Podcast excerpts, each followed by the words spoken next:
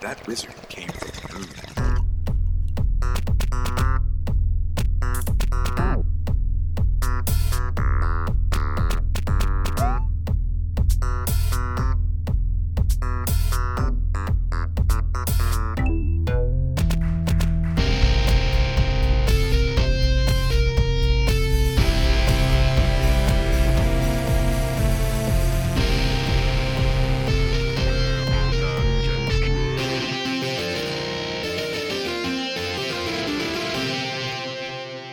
Welcome to Purple Dungeon Squid, the podcast for gamers that toke. If you love the green and you love the screen, then you're in the right place, friend, because we're here to shoot the breeze on some dank strains and some video games. This week on Purple Dungeon Squid, does your dad love Tom Clancy? Well, so does Dan, and he gets down and daddy with the Division 2. Andy spends some time with various cannabis consuming vaporizers, e nails, and dabaroos, and enters the dungeon. We discuss handhelds that tickle our underbritches, and finally, we look at the smoking hot stinkfest of game releases in August. We also ponder Leafly's list, seven factors that affect your cannabis high, and we'll be settling in for a smoke sesh, so stick around for that because it's going to be a good, good time. I'm your host, Andy, and with me, as always, the one, the only, he needs a hug, Dank Dan. Andy, my sensors indicate it looks like we'll be leaving the warm sector of the solar system shortly and entering the torpid stream. Oh. And you know what that means. I don't. It's 10 times more likely we'll be hit by an asteroid. That's a good time, right? Oh, yeah, yep. Yeah, you said a lot of science things there, Dan, and I'm going to forgive you for that because most of us here put our pants on one leg at a time. And real winners go for the double leg pant jump. And for me, 2030 Dank Dan campaigning for asteroid defense system. Yes, and that's cool, and it's easier, I should let you know. Not that I'm trying to take away from your triumphs, Right. but it is easier when those pants are made of rubber. Ooh, rubber pants. Rubber pants. Dan, how are you, buddy? It's been a it's been a mega parsec or two. It's been a spell, but I'm happy to be back in the chair. How about yourself? I'm good, man. I'm good. Been just you know circling circling the outer reaches, just uh, getting comfortable in the sky. You know what I'm saying? just just returned returned home for a little uh, little dabaroo and then off again. But uh, yeah, no, things are good. My dog's clicking around the kitchen, so if you hear him in the background, oh, one sec, got to take the meatballs out of the oven. One second there, Dan. Oh, it's meatball time. Go get them. Just grabbing the meatballs, Dan. Grab them by the meatballs. You can tell them all about the things. That's right. And the stuff. Top notch. Top notch, all the high quality. Wow, those are hot. Professional hot. podcasting. You remember that time you Those are burnt so a hot. Remember that time you burnt a pie when we were prod podcasting? Well, I tell you what, I didn't burn this time, Dan. I didn't burn no What? damn meatballs. Let me tell you. no, you didn't. Is it meatball sub o'clock in the Andy Yeah. residence? It's meatball sub o'clock, but let me tell you what we do. It's a little meatball sub hack. We make that out of turkey. Let me tell you, when you make a meatball sub out of turkey, it's like three percent healthier. Right, right, right, right. Turk Turk balls. Yeah, we don't call it that, but that's okay. You know, it's probably wise that you didn't. I should focus group Mm-hmm. that particular meat moniker. Yeah, before you open a restaurant chain or something like that, man. You um, you would not believe. I actually posted a photo on uh, on the Instagram uh, stories scenario, but when I put my pop filter on my microphone, it looks like Kylo Ren. Oh, does it? What an yeah. abomination. Uh, just staring up at me with those evil Sithy vibes, you know. But it's okay. Uh, hopefully, it's capturing my audio to your satisfaction, Master. And the dark side of the force. Yes, yes, it's emanating all manner of dark side things. How are you, Dan? What's new in your life? I'm fantastic. I'm enjoying um, a couple days off. And uh, what I did for my day off is I decided I would repair my iPhone 6. Uh, have you ever destroyed a phone, Andy? Like decimated it? Oh yeah. Yeah. Oh, Same here. Shit, yeah. Oh, for sure. This one was one of those ones where I pulled it out of my pocket and it kind of slipped a bit. And when I went to grab it, instead of retrieving it with my mandibles, I basically spiked it into the unforgiving earth. Right. Nice. like like I was in the end zone and because it was it seemed like such a victorious move, I did a quick end zone dance because if you smash your phone, you got to do a little celebration. for sure. Uh, yeah, if only to recover from the um, the embarrassment. Of your failure. Yeah, carpe diem and all that. So I decided that I I'm would. sorry. Let me let me just just rewind here for a second. Good for you, Dan. Right. Good Thank for you. I appreciate. Oh, that's great. So I, I turned around. I bought myself a new phone, but I, I knew that I could pass this one off to a family member, and it would be an upgrade. So I, I went onto a, a website and I ordered the tools and the components to repair this phone, and uh, the guide said it was just like snapping apart Lego. Oh, And it would be easy. It says five minutes. I see. This is this is one of life's great lies. Andy, not only are the screws small enough to inhale, but everything in there is too small to be handled by human like appendages. You can't Oh. direct a screw somewhere with just your fingers. Things are layered onto each other, uh, you know, with the complexity of, of something that's complex that someone smart would think of. You know, metaphors. Sure. So- those things. Black as night. I uh, I found myself hitting a, just a peak of stress, so I put on some light jazz and really hunkered down uh, and got the device together, and it is working. But it was it was an hour and twenty minutes of of pure hell. Wow, dude, you could open a little phone kiosk in the mall now. Everything you ever dreamed about. I think I'd rather take my own life. Tell me about your family now, because it feels like when you say that you've spiked a phone into the earth, Mm-hmm. destroyed it, taken it apart as an amateur, and then put it back together with the, not even the barest understanding of what it meant to do so. Well- that providing that to a family member as an upgrade means that you probably need to be, I don't know, s- subsidizing your family in some way. Well, I mean, they've recently smashed their own phone, I and see. I've bought a new phone, and like, yeah, I could go sell it on Kijiji. From a long line of phone smashers. Yeah, I mean, listen, phones, they're not meant to really last. That like at some point they're going to meet their demise either into the toilet or, you know, left on top of the car. Like they're not long for this world. I don't think anyone's um held onto their phone more than say 6 years. I think that's like no, the maximum God. life Why- expectancy. what? Six years?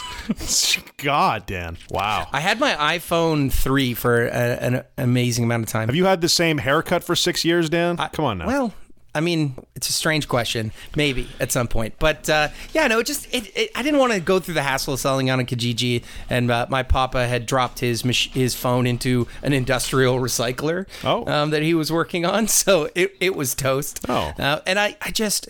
I uh, faint at the cost of these bad boys, so I, I did. I happily repaired it, and I've saved somebody, you know, seven hundred dollars. And uh, no, good for you. and put myself to the challenge. And uh, what I found is, is my hands are uh, more uh, apt for maybe uh, lugging rocks than they are fine, uh, fine motor Sure, skills. My sure. my future as a neurosurgeon is now unquestionably over. It's yeah. Well, that ship has sailed. My phone, uh, yeah. Well, my dad's phone fell into a sarlacc pit. Dan. oh, did it? I mean, you just went from having family members without phones to family members whose I what did you say? Industrial recycling. Recycler. Yeah, Right. like it's a That's it's a pretty cool. machine that takes the plastic components, in this case of cars and other things, and shreds them into fine bits so they can then be repurposed into other plastic products. And basically, what it will do is just turn anything that goes into it into it like indistinguishable pile of roughage. Um, Nice. Speaking of roughage, oh lovely dog, oh dog. Hey buddy, Oscar, come here, bud. You want to go lie down? You're making a lot of noise. Yes, you are. He just He's decided that clacky master. tonight was the ni- the night he was going to make lots of noise. Go lie down. Go lie down. Oh no, he's he's not. He's not lying No. down. Okay, You well, have let's- food. Your your dog's not going anywhere. You have Turk balls. He's your Yeah. best friend now. bye bye, buddy. Oh, he's back. All right. Well, you'll just have to deal with that in post. Sorry, bud. Can't wait. Yeah, clickety clack, clickety clack. Um, oh, there goes my oven. it's just a real calamity, real calamity over here. Andy, have you ever attempted any amateur repairs that were beyond your ken before?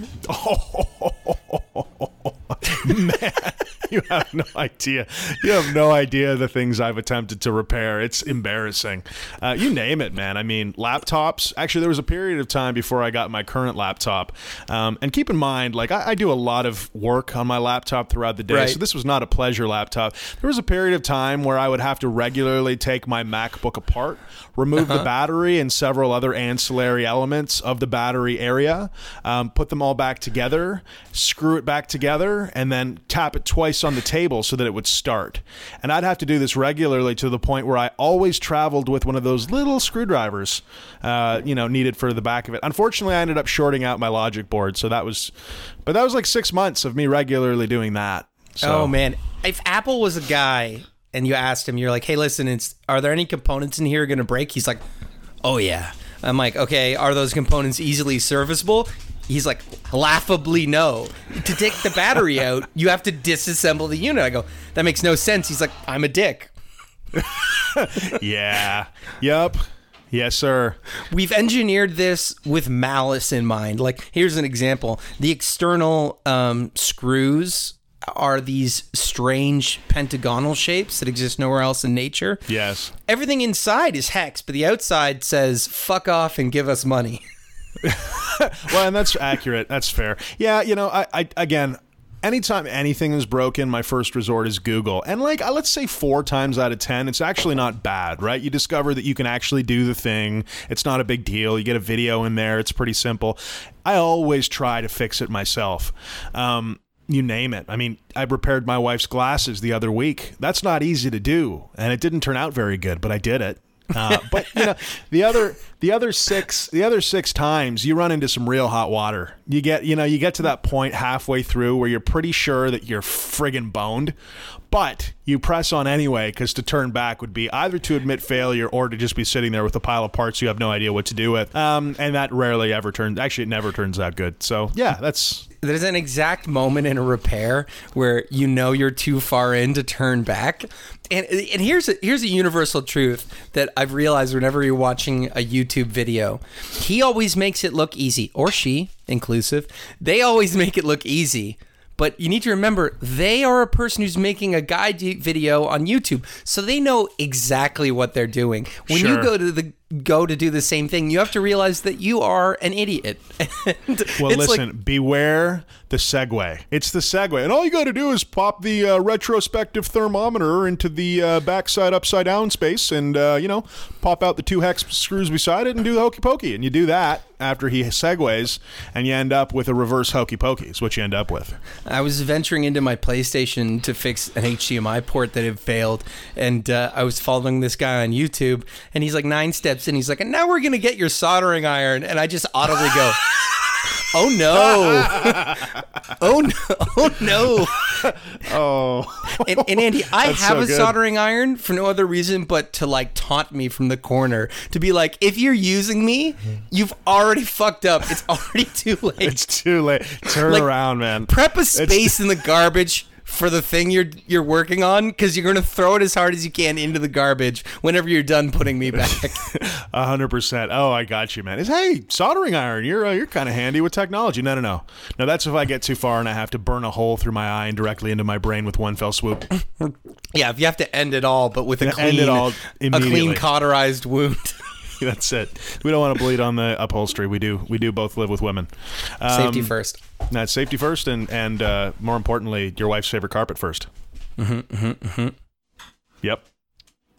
Well, I uh, I picked up some cool weed swag. Um, I shouldn't say swag; these are pretty complex devices, um, and I received them all at once, which was kind of overwhelming. You know, when you get like too much of a good thing at one time, and it's just you feel like I don't. Yeah, I guess overwhel- overwhelming. It's is what I'm normally going for. for me. It's normally whiskey. So yes, I do know how you feel. Right. It's like Christmas. You receive 18 bottles of whiskey, and normally one bottle of whiskey would send you over the moon, but 18 just feels like, what am I going to do with all this, really? I'm gonna drink it. No, who are we? I'm going to drink it. Yeah. I'm gonna drink it. Yeah. I'm going down a path that I, yeah, I just didn't want to venture down. But um, so, regardless, I got three pretty sweet devices.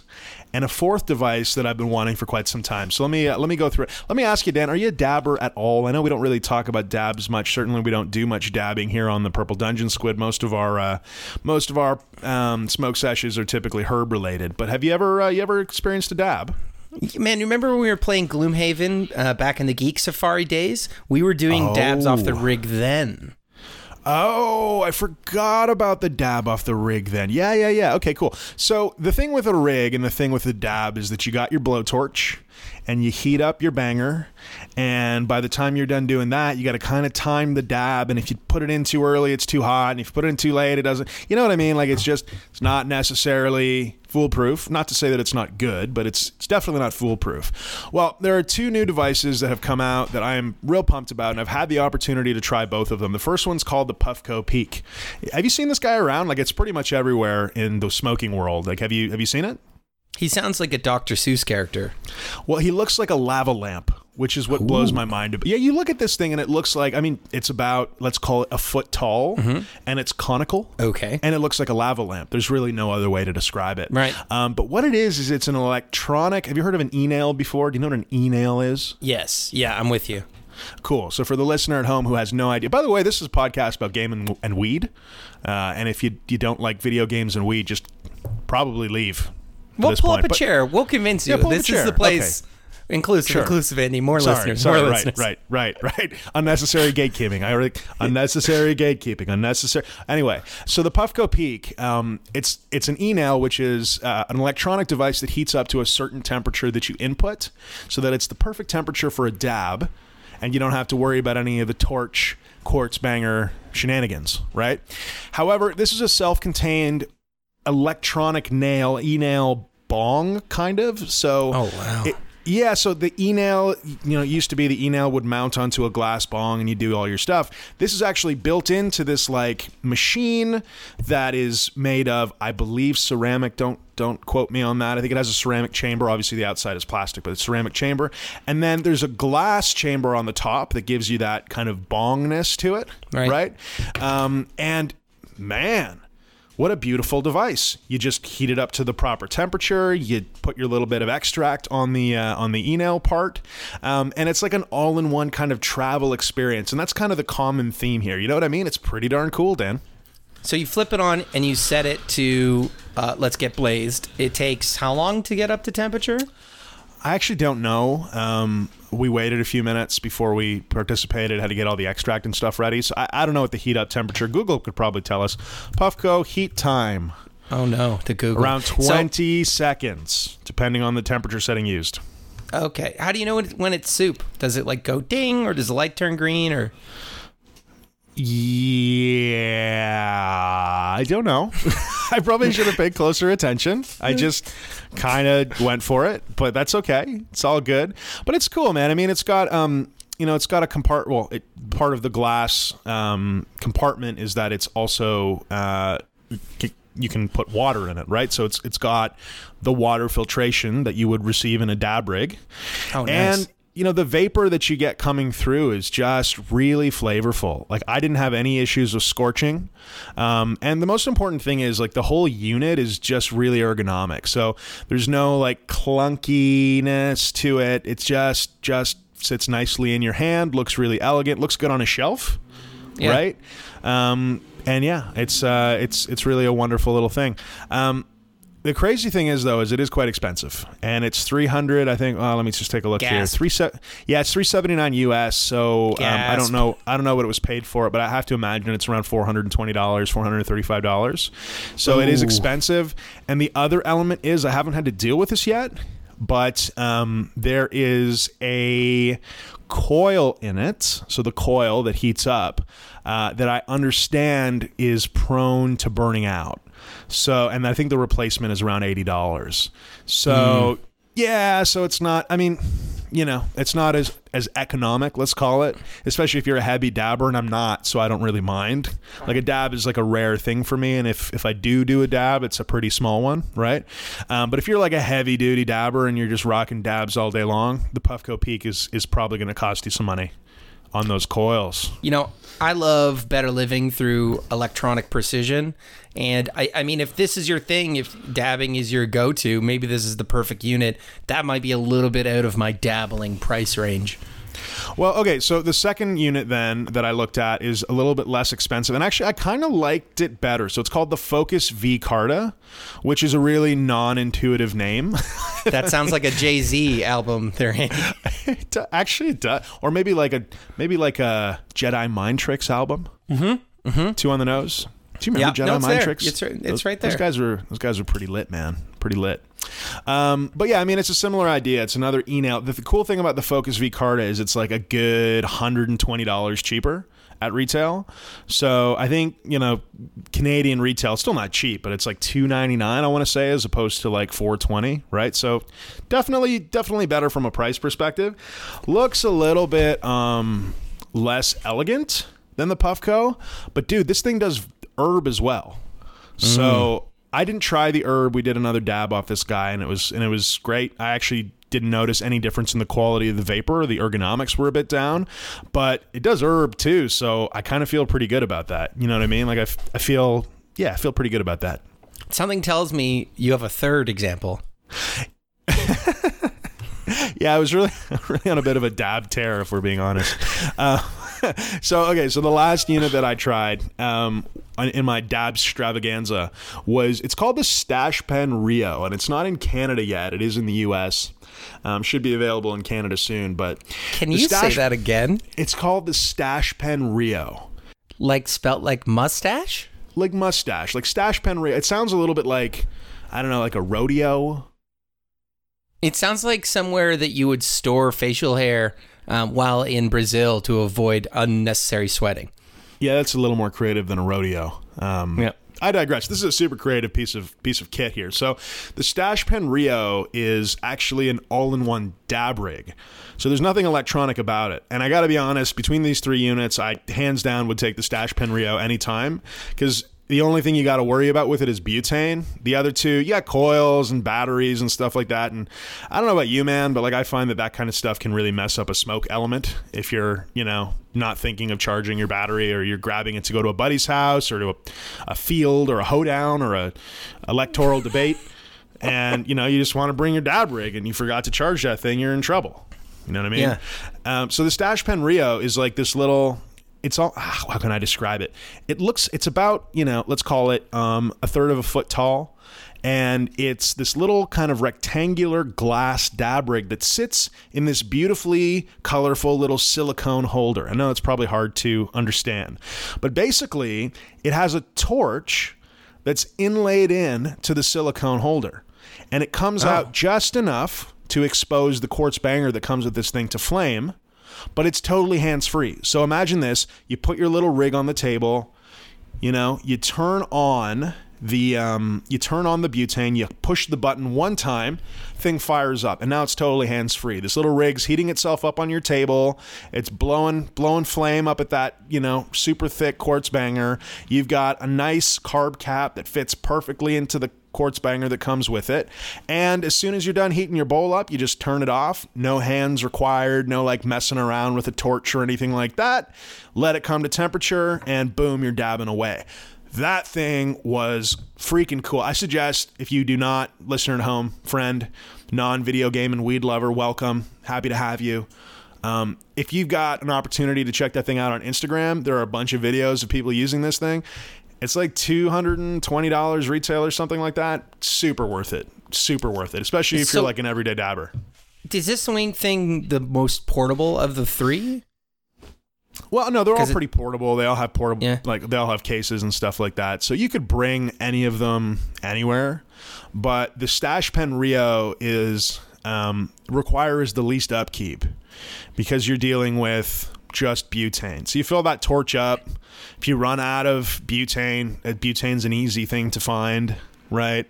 Um, and generally speaking, you're only going to be refilling it you know once every once every 10 to 15 sessions or whatever right so it's uh, yeah it's definitely the most uh, convenient let's call it That's it. the thing that's kept me from being an avid dabber is that it feels like there's like preparation gear and an operation all involved, and I just want to pack a bong and and and let it rip because it's usually I'm on my way to do something.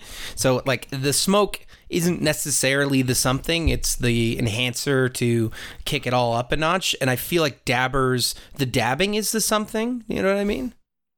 No i know what you're saying man i mean that's why i don't dab really very often either and that's why i'm so excited about these devices because whichever one you pick like it just makes dabbing way easier and listen Now, you know it's and- funny because now that uh, sorry go ahead I, I didn't mean to cut you off dan Uh, I would just say, and I would never turn down a dab. Like I don't want to poo-poo a dab. It's a delightful experience, but I feel like a novice. Um, so you know those. It's always been somebody else that's that's uh, prepped me up a dab like yourself. You're you're pretty good with that thing. Uh, Well, I'm you know, yeah, no, you know, you know. But I mean, this is it. Like, and I, I feel like the availability of these items is the it's the um it's the stopover to more mainstream dabbing because you know United States is United States, whatever it is, but. Canada extracts are becoming legal here in the fall. We don't have extracts at cannabis retail stores right now. So if you want an extract, you got to sit there and press it in a rosin press or do do your own jam, right? in the fall, people are going to be introduced to the world of dabbing. And if you thought that the idea of having legal weed stores selling you weed that you smoke is weird, having like a perfectly legal store out in the middle of nowhere or, you know, trying to teach local residents how to dab, that's that's a, like, okay, sir, here's your giant torch. Make sure you bring this home. Here's your dab rig and all the ancillary accessories. Blowtorch the hell out of that sucker, and then, just as it's cooling to the correct point, use this innovative little scooper to scoop up your marijuana juice and throw it into the gig. You know what I mean? Uh, so it's it's a little unapproachable. These items is kind of an all-in-one. Even the Stash Pen Rio, you're using a torch, yes, but it's a little bit more socially acceptable because you're not wielding a torch separately. You know what I mean? It's it's an integrated piece of the machinery, not its own weapon to be levied. Uh, you know, Yeah, I mean, the on the, other side though, you can Yeah. use that torch to make some delicious creme bru- brulee. So you might be missing out there. Oh, and it's a perfect flame for a brulee torch, if I do say so myself. So, Yeah. you know, but my point is this it's like brandishing a torch is what makes dabbing weird. Like, you Hmm. have to imagine you go to a person's house and they're anywhere but their garage waving a torch around, you're probably not sticking around. Like, you're going You're home. starting to sweat. Yeah, you're getting Yeah. a little worried. yeah. Doesn't matter if it's your Nana. Nana's having a bad day. The drapery's not going to make it. Totally. So, there's actually a fourth device, um, and this is a herb device. It's a herb vape. don't. I don't. mm, list of four. I Andy, know. like oh, I'm OCD's sorry. kicking I'm sorry. in. Okay, okay, I won't go through a full review or anything like that, but the Argo, dude, I got the Argo. It's the Arizer Go. It is my new herb vape. It is my new herb mecca. That thing is sweet. I will. Um, I, I don't have it right now. I've got a little joint for the smoke sesh. I will bring it for our next smoke session. We can talk about how wicked bad the Argo is. Nice. Nice, nice. So what's going on with you? Buddy, in the long list of mal- malfunctioning equipment, my Joy-Con lost its center point. What? Has this? Have you heard of this? So this is a common problem that's happening with Joy-Cons, and I didn't. Sounds like a self-help book. Uh, it and it will be. I'm playing uh, Breath of the Wild, brand new game that no one's heard of, and every time I go to do a thing, uh, Link just strolls off whatever ledge I'm doing a thing off, and I'm like, is Oh, this yeah. a feature? So I like turn off motion controls to make sure it's not that, and it keeps happening, much to my peril, and like it's adversely affecting my enjoyment because there's there's some precision shooting in uh, Breath of the Wild. There's some not walking off cliffs to your death is kind of imperative to the game. So I, Yeah. I go into the configuration of the uh, Switch, and ever so ever so often, my Joy-Con on the right hand side is just blipping to the right. And so I got onto the old Google Foo, and it seems this is happening with a lot of Joy-Cons. Um, Oh, yeah. And it's it's been something that people have been kind of raging about. And I found out that um, Nintendo is uh, in many cases repairing them for free. You send them into them uh, free of charge. They'll pay for the shipping, and they're repairing them. Um, Oh. So I don't have to watch. Uh, you know, I don't have to pull out the soldering iron. I can just do that. Did you, did, have you experienced this at all? The Joy-Con woes? Well, listen, man. If you're ever thinking of pulling out the soldering iron, you just call your old pal Andy. I'm here, man. I'm here to listen because I don't want that thing touching your brain. Okay, great. You'll talk me off the ledge. I appreciate that. I'll talk you. I'll talk you off the iron. Um, yeah. So I knew very much about the um, the Joy-Con issue. I, blessedly, I haven't experienced it on my own. Um, I think it's probably because um, I don't know. Probably I'm superior in some way, but uh, yeah. I mean, I didn't know that Nintendo would fix it, so that's pretty rad. Yeah, they weren't for a while. They're kind of ignoring it, and then they were. You could ship it to them, and they might cover the cost if your warranty. And apparently now, um, they're not even checking the warranty. They know it's an issue. It's it's probably Nintendo's largest hardware fail in terms of like a component that just straight up fails. Like we've we've heard of the woes of previous generations, the red circle of death or the blinking yellow of death, and this I feel like this is Nintendo's first kick at that particular what? cat. Dude, did No? you not have a Nintendo 64, man? I ate like did. 60 of those controllers, and then there was no. I mean, Oh, there was barely oh, no. inter- there was barely any Those- internet at that point, so I did not know Yeah. anything about mailing Those things got in. I was- savaged. Those got savaged from usage, but I think that they took a little bit more of a beating. Don't you? I don't know, dude. I literally went through 10 of those controllers. Like, I remember buying one every couple months, you know? And, and I was a young lad at that point. So it was kind of like I'd have to go through a whole cycle of emotional depression to get my. To get my parents to pay attention to the fact that I needed a new controller. It was manipulative. I get it. They learned from that center joystick because that center joystick is really long. So like your movement on it was torquing it all the time and it Oh, was man. like at the beginning it had this stiff virality and then at the Oh, end it was just like limply Limp over to the right hanging. Limp and, And- hanging. Yeah. Anyone who knows anything whenever they go to buy an aftermarket you know n64 controller they're checking the stiffness and when it's nice and taut you're like Oh, yeah. yeah mm. that's it right there Too much. just Dan. enough I mean, you had you, you also it, somehow all of the third party controllers you would expect like the Mad Catz of the world would have iterated and been like, okay, it's clearly an issue. Like, let's just make. I mean, everyone's playing Nintendo 64 at that point, so it was kind of like the dominant. Well, it was the dominant console, and you would assume that these aftermarket people would be like, if we just fix this this controller joystick thing, everybody will buy a Mad Catz. And the thing was, is the Mad Catz joysticks were even worse. were worse. They- They, had they less resident tension. worse. Like as soon as you use them, they didn't have as much pullback.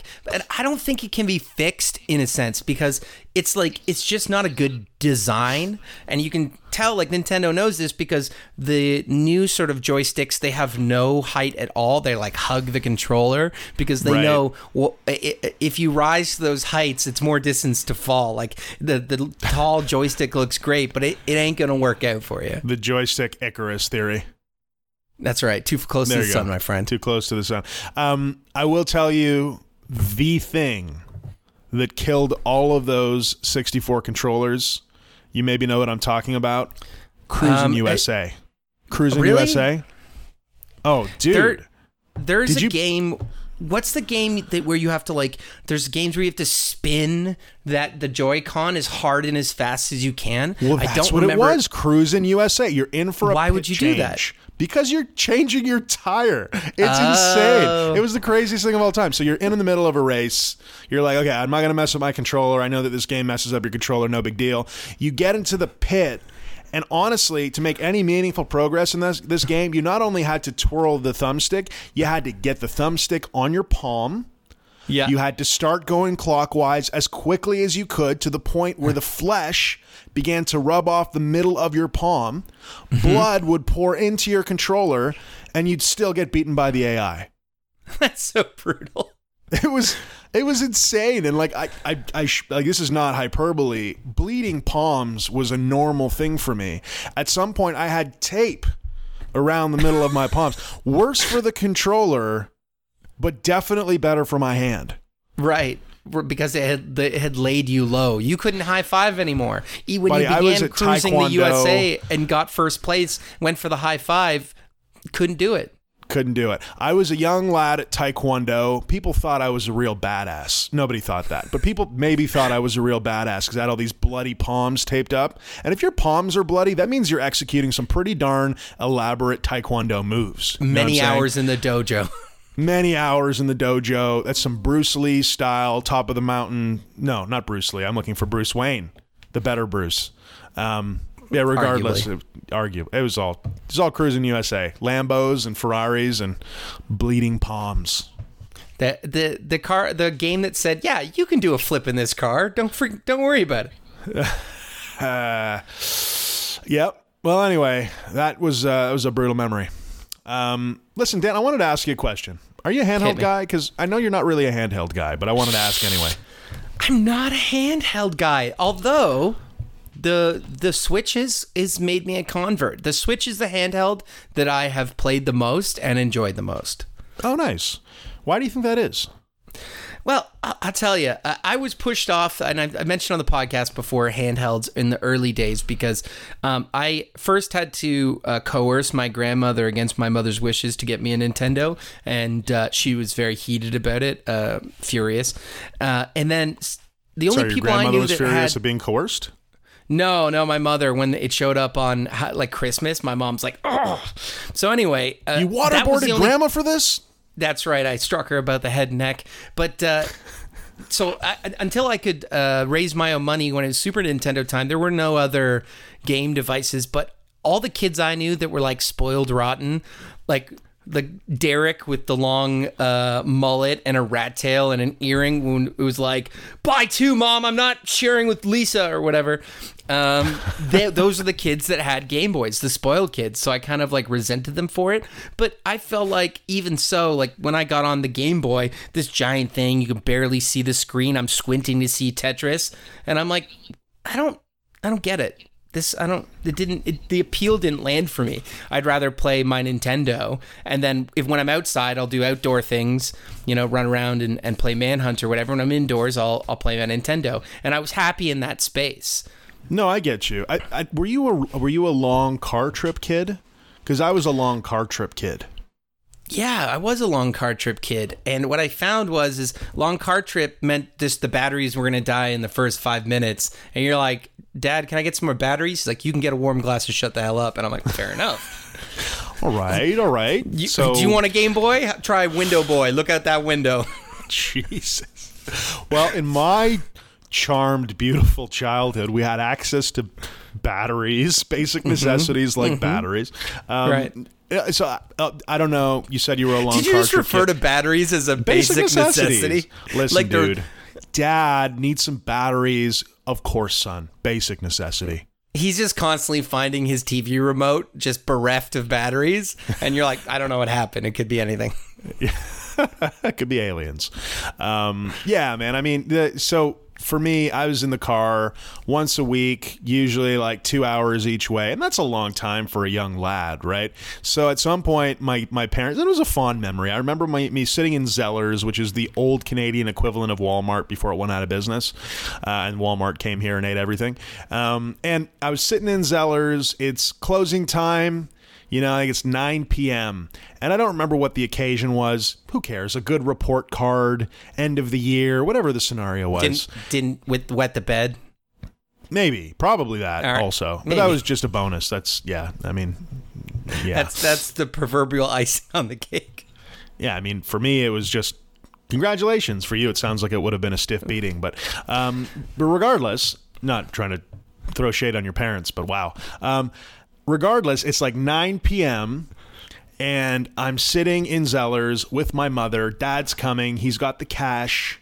Uh, and they're trying to kick us out of the darn store because it's closing at 9 p.m.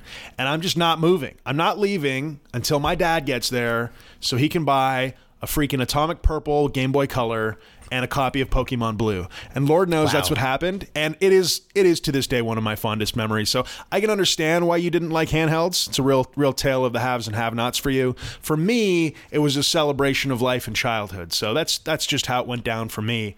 And that's why Game Boy Color is my pick for greatest handheld of all time, despite the fact that yeah, I mean Switch is is easily uh, far more advanced and exciting. Game Boy Color just it's got it. It's got something. See, Game Boy, the color thing started to get me. You know what I mean? Like when I saw uh, a Game Gear, I was like, "Oh, that looks awesome!" And I'm like, "Hey, Tyler, can I play that when you're done?" He's like, um, "I just put fresh batteries in, so I have ten minutes, and I'm just probably gonna play it." And I'm like, "Oh, okay, I see what it is." And uh, you know, I, I remember seeing the Game Boy Color. That kind of makes sense. I actually bought myself a DS. Now that I think of it, I played it for a little bit. But it was at a time when like high school was coming up, so I, Right. I gave it to my my girlfriend's little brother, and to him it was like mind blowing. yeah, dude, I gave away my DS to a younger a younger lad as well in high school. I mean, it was, we were on the same wavelength there. Like generally, by the time high school came around, I wasn't super interested in handhelds, and I only picked it up again after, um, after you know university or whatever. But uh, in respect to the Game Boy Color, totally, it had something. There was a huge library of games you could play old Game Boys on Game Boy games on it. Um, there was a lot to love about it. I did have the Game Gear also. And the Game Gear was a weirder affair because it came much earlier than Game Boy Color for me. Um, Yeah. And it was given by like an aunt or an uncle or something like that. I was quite young. I didn't really, couldn't really appreciate it. And exactly as you said, the batteries were atrocious. And I only had one game, which was Sonic Triple Trouble. Okay. Um, and dude, I, I think that game was bought from like I don't know some like back back alley Radio Shack knockoff. I just seem to mm-hmm. remember. It's a hazy memory, but that game was freaking great. Maybe the oh, best yeah? Sonic game. Maybe the best Sonic game of all time. I'm just gonna put on. a Wow. limb. Also, the only Sonic game I've ever completed to perfection. Really? And it, I gotta say, man, the Sega Game Gear Color was like crazy vibrant. Like it uh, to Oh, me, yeah. just in my memory, like it was better looking than you know uh, uh, CRT of the time. It was like Sonic's blues and the greens of World One just like really jumped out. Oh yeah, man. Yeah, I, I remember the Game Gear being Game Gear, Game Beer, Game Gear being great. um, but it wasn't wasn't my first love. The Game Boy Color, yeah, it got me through like you know sixth, seventh grade. Really, really got me through that. Um, great, great library of titles too. And the thing is, is today you can still go back and find Game Boy Color games that are fresh and fun to play. Uh, and the reason is is because it was a different type of game. You've got a sprite-based game, and developers at the time, with the exception of Pokemon, whose formula really hasn't changed over time, but game developers at that time had to find ways to get around the limitation of that medium. Right? It's, it's the same reason why SNES is still so playable right now. You've got 2D, you've got sprite. What do we do with all of this 2D spriteness. Well, we put together games that are really exciting and fun in that context. And I feel like Game Boy Color is really the best example of game developers finding the fun in that medium.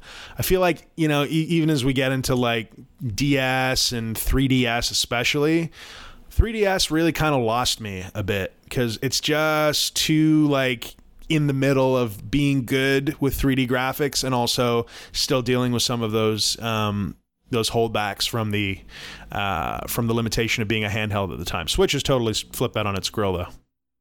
Yeah, absolutely. And you're right. Something about a narrow development constraint. Sometimes when the path is narrow, you can get creative inside that path. When it's like wide open, you can make any game you want. Sometimes that can be paralyzing. That's why you find you'll find a game with like a hundred bolt-on systems and there's all this extra stuff, and then before you know it, it's a battle royale, royale Fortnite, and all that's left is to commit seppuku. Very good. Very good. Well, um, we should probably head over to our sponsors here. This episode of Purple Dungeon Squid, episode number 37. 37, Dan. Damn. This podcast has more episodes than you have years. I'm catching up though. Yeah, that's true. Um, this episode of Purple Dungeon Squid is brought to you by Weed and Video Games. Weed and Video Games, love you. Thank you. Also brought to you by Shoe Cover Covers. Tired of your shoe covers getting dirty? Buy these new anti stick shoe cover covers. Never have your shoe covers get dirty again. Shoe cover covers. That doesn't feel as off the cuff as it usually is, Dan. Well done. Uh, brought to you by Felix's Double Strength Cat Armor. Your cat is a mad scat, a serious cat, but he doesn't have time for the nicks and scrapes that will get him down when it's time to rush in into a melee. He needs cat armor. Cat Armor. Choose from chainmail, double plate, or nested ringmail. He'll be slaying dragons in no time, or just some anxious Nords. Nice. Felix double strength cat armor. I had to look at it again. Man, you went on a tear. Good for you. You're really on fire today, Dan. I'm feeling it. Keep it going. Brought to you by Horse Breath Mints. Whoa there, Bison. What kind of breath do you have there, old girl? What have you been doing? Chewing butts all day? Here's a fresh breath mint. Choose from carrot, celery, or your favorite, apple. You'll say nay to bad breath. Come on. Tell me you don't have this shit written down. What was my hor- What was my horse's? What was my horse's name there? I said bison. That's a Bison. terrible. That's a that's a confusing horse name. Dan, I think you've really upped your game. All right. Brought to you by CBD Personal Lubricant. Um, do you want to Okay. get high on her supply? Go down under with CBD personal lubricant and come up blazed. Yeah, well, if only CBD got you high. I did what I could with what I had. Yeah. All right. Very good. Well, if you actually want to sponsor the show, all 37 episodes up for grabs. If oh, you actually want to, if you actually want to sponsor the show, or I don't know, give us some feedback about how much you love Dan or Andy or Andy, you can go ahead and shoot us an email at purpledungeonsquid at gmail.com. Until then, you'll have to put up with all of this nonsense. I'll never stop. Oh, Dan, Dan, Dan, Dan. 45 minutes of preamble. High five, my friend. A stern, a stern and stiff opening. A stern welcome. Welcome to the Purple Dungeon Squid. If you hadn't clued in already, this is indeed a podcast about weed and video games. And I hear you've played some video games, Dan. I have, man. I, I got to break off a piece of a couple games that have been sort of sitting on my library, and uh, one of them. I Well, that's great, Dan. on- Let me stop you right there. I've been Oh. playing Enter the Gungeon. Isn't that exciting? cut off. that's so exciting. I don't mean Tell to be me a, about- a complete and total jackass, but um, I wanted to squeak this in here real quick because Sneak I know you've got a you got a meaty one, you got a meaty one coming up. But I picked up Enter the Gungeon a long while back and only really started playing it this week, and I've done myself a disservice, sir. Have you heard of Enter the Gungeon? I have. I've seen some clips, and may I say, one of the more clever video game names of our generation. Can we agree to that? We can agree to that. We can agree to that. I have Nice. not sufficiently explored all of the bells and whistles, and Enter the Gungeon has just been creeping into my. Um, it's been creeping into my periphery on Instagram. I'm just I'm there. There's people, and they're always referring to Enter the Gungeon, and it's always appearing on these top ten lists that I'm looking at online. And you know, I'll just I'll flip into a Twitch stream, and there's there's a dude playing Enter the Gungeon, and so at some point, having downloaded this to my Switch sometime around the turn of the century, I decided that I wanted to get in and I wanted to give it a try. And as you said, very clever. The game is a roguelike in the same vein as did you ever did you ever play Binding of Isaac or Isak or Um, whatever? I, same thing. I've seen some clips. It's a little drippier than and moister than normally I'd like, but uh, I get it. Yeah. Man, let me just say something about Binding of Isaac. That game appeared to be very cool. People love that game. Way too gross for me. Same reason I didn't I just didn't like Ren and Stimpy. I also didn't like it's, it Binding of feels wet in there. You know, it feels like I need to towel off after. Yeah, and there's like something about fetuses and and evil Ugh. satanic parents. And It's for I just- somebody. it's for Well, somebody. apparently, it's for a lot of people. Like a lot of Yeah. people like that shit. I, I just I can't get down with it, and it's unfortunate because anytime you look up a list of you know the most popular roguelikes, you inevitably find the Binding of Isaac. Fear not, Enter the Gungeon is Binding of Isaac, but non-gross and with um, some I, let's call it tongue-in-cheek gun humor, because Mm-hmm. the game sounds like it's in the celebration of guns, and this is Gun not a puns. good. Sure, it's not a good week for gun puns. Gun no, violence bad. is actually, super yeah. bad. Super bad call, Andy. Yeah, yeah. No, I mean, and it just, just like on a serious note, tragic week. Um, gun violence, terrifying. Um, and at the same time, Enter the Gungeon is a game that is pretty tongue in cheek, and also has 200 weapons that you can use, most of which are also pretty tongue in cheek. So there's definitely a lightheartedness to it. It's not a gun nuts game. Let's go that direction right? Um, what it is, though, is a game with a ton of mechanics because of these unique and innovative weapons that you're shooting. Right, um, everything from toxic goo launchers to, I mean, the most piddly of pea shooters that shoot actual peas. Like it's, it's a pretty, yeah, it's a, it's a, Ah, it's a gun puns. Oh, gun puns. It's a silly game. It's a silly game. Um, but really engrossing. What can you say about a roguelike? Right? It's challenging, obviously. Yeah, it's a tough game. That's what roguelikes are all about. It's quasi randomized. Yeah, ch- check that box as well. Randomized in a pleasant way. There's a handful of bosses you can encounter on the first couple floors. They rotate, so you're not, not usually like you know. You remember Dead Cells, right? It's got some randomization, but it's usually pretty consistent in the in the you know the enemies that you're They're fighting. like the stage types are set, the enemy types are set, but it is the layout and what is contained in those layouts. So inside of like two bookends, it, it can be anything, but it doesn't go outside of those parameters. Right. And so again, that that had its own charm. Dead Cells was was going strong in that direction. Enter the Gungeon, um, I want to say feels a bit more varied to me. Um, but also feels more self-contained. Like like Dead Cells really did feel like the kind of game that every time you ran through a stage, you know, you were iterating on your past performance. Enter the Gungeon. There's multiple characters you can choose from. You're really just trying to get as far as you can, and there's some variety along the way to keep things fresh. Uh, but the the real variety in this roguelike comes from the sheer amount of weapons you can toy around with and it's just just like good clean fun. Really snappy and quick to get back into the action once you've inevitably, died.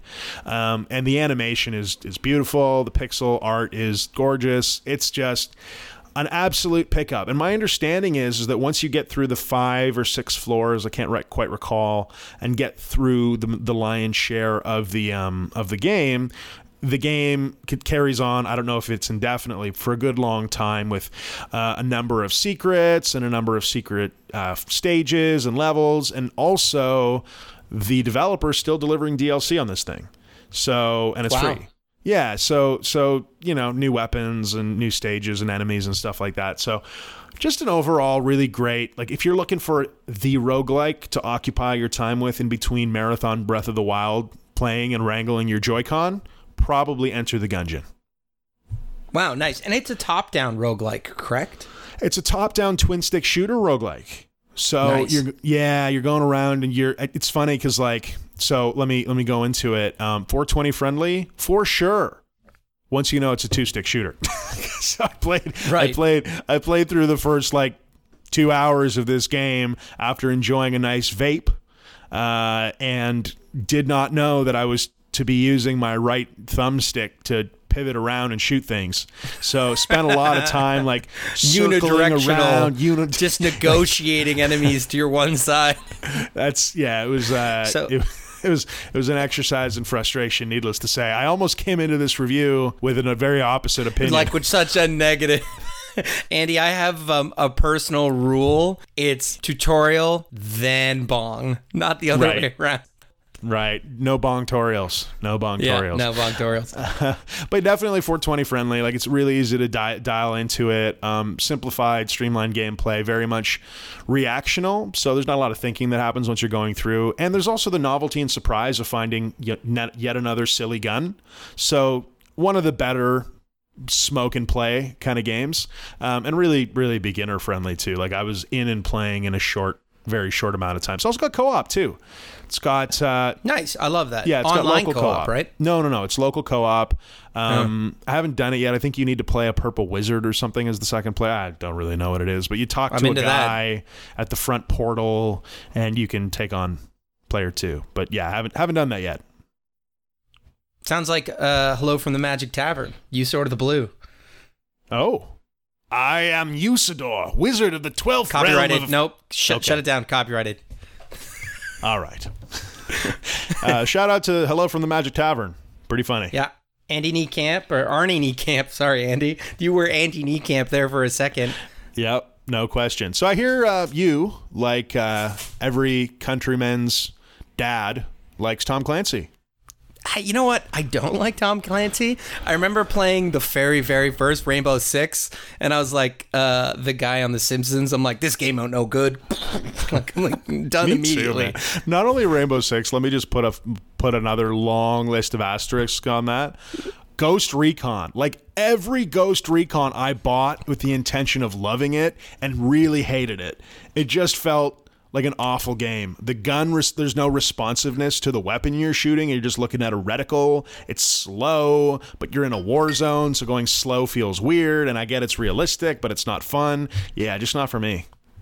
Yeah, and you know what? I, I haven't played a lot of Ghost Recon, and I I- ever since the first Tom Clancy's uh, release that I played, I didn't pick up any of them. I played uh, uh, the Division One just a little bit, and it just I liked the idea they had, but it, it felt like fighting down a hallway all the time, and the draw distance was poor, and it wasn't felt like it wasn't done right. So I was a little bit trepidatious, shall we say, about uh, the Division Two. Came out in March. Uh, Ubisoft came out for PC, uh, Xbox, and PlayStation. Uh, done by Massive Entertainment under Ubisoft, and we're talking first-person action shooter, uh, third person if that's how you like it, and it's like a tactical online multiplayer thing, open world looter shooter and some of those things really work for me and i'd heard great stuff on the reviews so i fired this thing up and oh my god for what it is if you like a grounded in sort of reality um, looter shooter open world game, this thing is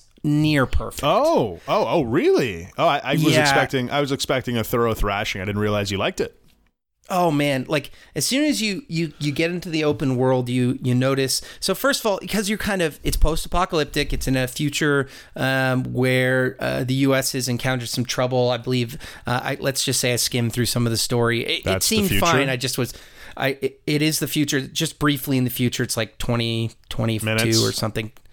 And uh, basically, uh, I, so yeah, as soon as you get in the open world, everything feels great. The guns feel realistic and powerful. Everything's you know sort of grounded in reality. You're kind of like um, you're an agency group that's there trying to help. In this case, Washington get back on its feet. And there's you know there's uh, the populace is broken. The survivors from this, I think it's a plague, uh, and then uh, perhaps an attack uh, has broken into uh, factions. There is uh, your faction, which is like the good guys, the militia. You are, and I think it's called the Shade Agency. Anyway, the division is helping Washington get back get back on its feet. And there's all these other factions that have sort of devolved into, you know, might makes right. They're killing people and taking supplies and trying to to fortify up Washington.